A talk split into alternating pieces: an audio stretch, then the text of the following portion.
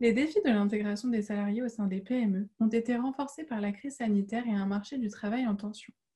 La pénurie de main-d'œuvre sur des métiers en tension dans ce type d'entreprise implique que les gestionnaires des ressources humaines mettent en œuvre une démarche d'amélioration continue de leur processus d'intégration, voire qu'ils en créent de nouveaux. Le processus de recrutement mérite une attention toute particulière. C'est la clé de voûte pour attirer et fidéliser les talents dont ces PME ont besoin. Dans mon mémoire, je me suis intéressée plus précisément à l'intégration des nouveaux arrivants, qui peut améliorer la rétention des compétences.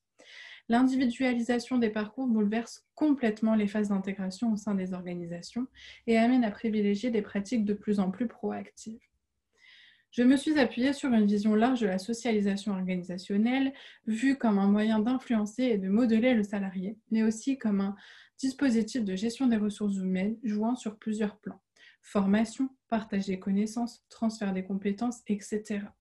Je me suis posé la question suivante. En quoi une politique volontaire d'intégration des nouveaux arrivants permet-elle alors de favoriser le développement des connaissances, des compétences, mais aussi des attitudes et des comportements favorables à la réduction du taux de turnover et ainsi au développement organisationnel?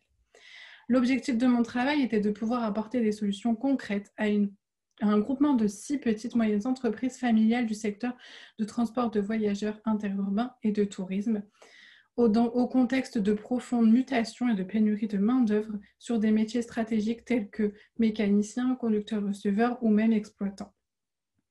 Nous avons recueilli pour ça plusieurs types de données à partir de documents internes, d'une enquête par questionnaire auprès de 32 nouveaux arrivants et d'entretiens auprès de personnes en charge de l'intégration, de conducteurs recrutés et de personnel administratif. 25 au total. Une observation participante durant l'année d'alternance a été également réalisée.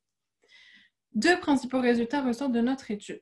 Un fort besoin de formation des nouveaux entrants, un enjeu de socialisation organisationnelle.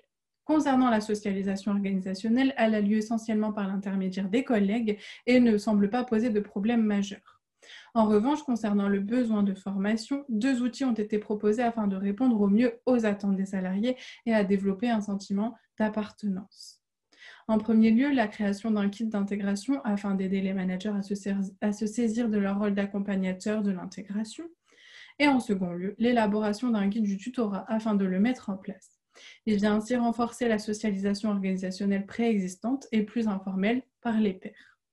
En somme, notre travail nous a permis de prendre conscience qu'en tant que professionnel RH, l'intégration doit être une de nos priorités avant de pouvoir améliorer d'autres pratiques, d'autres processus utiles au développement d'une organisation et bien sûr de ses membres.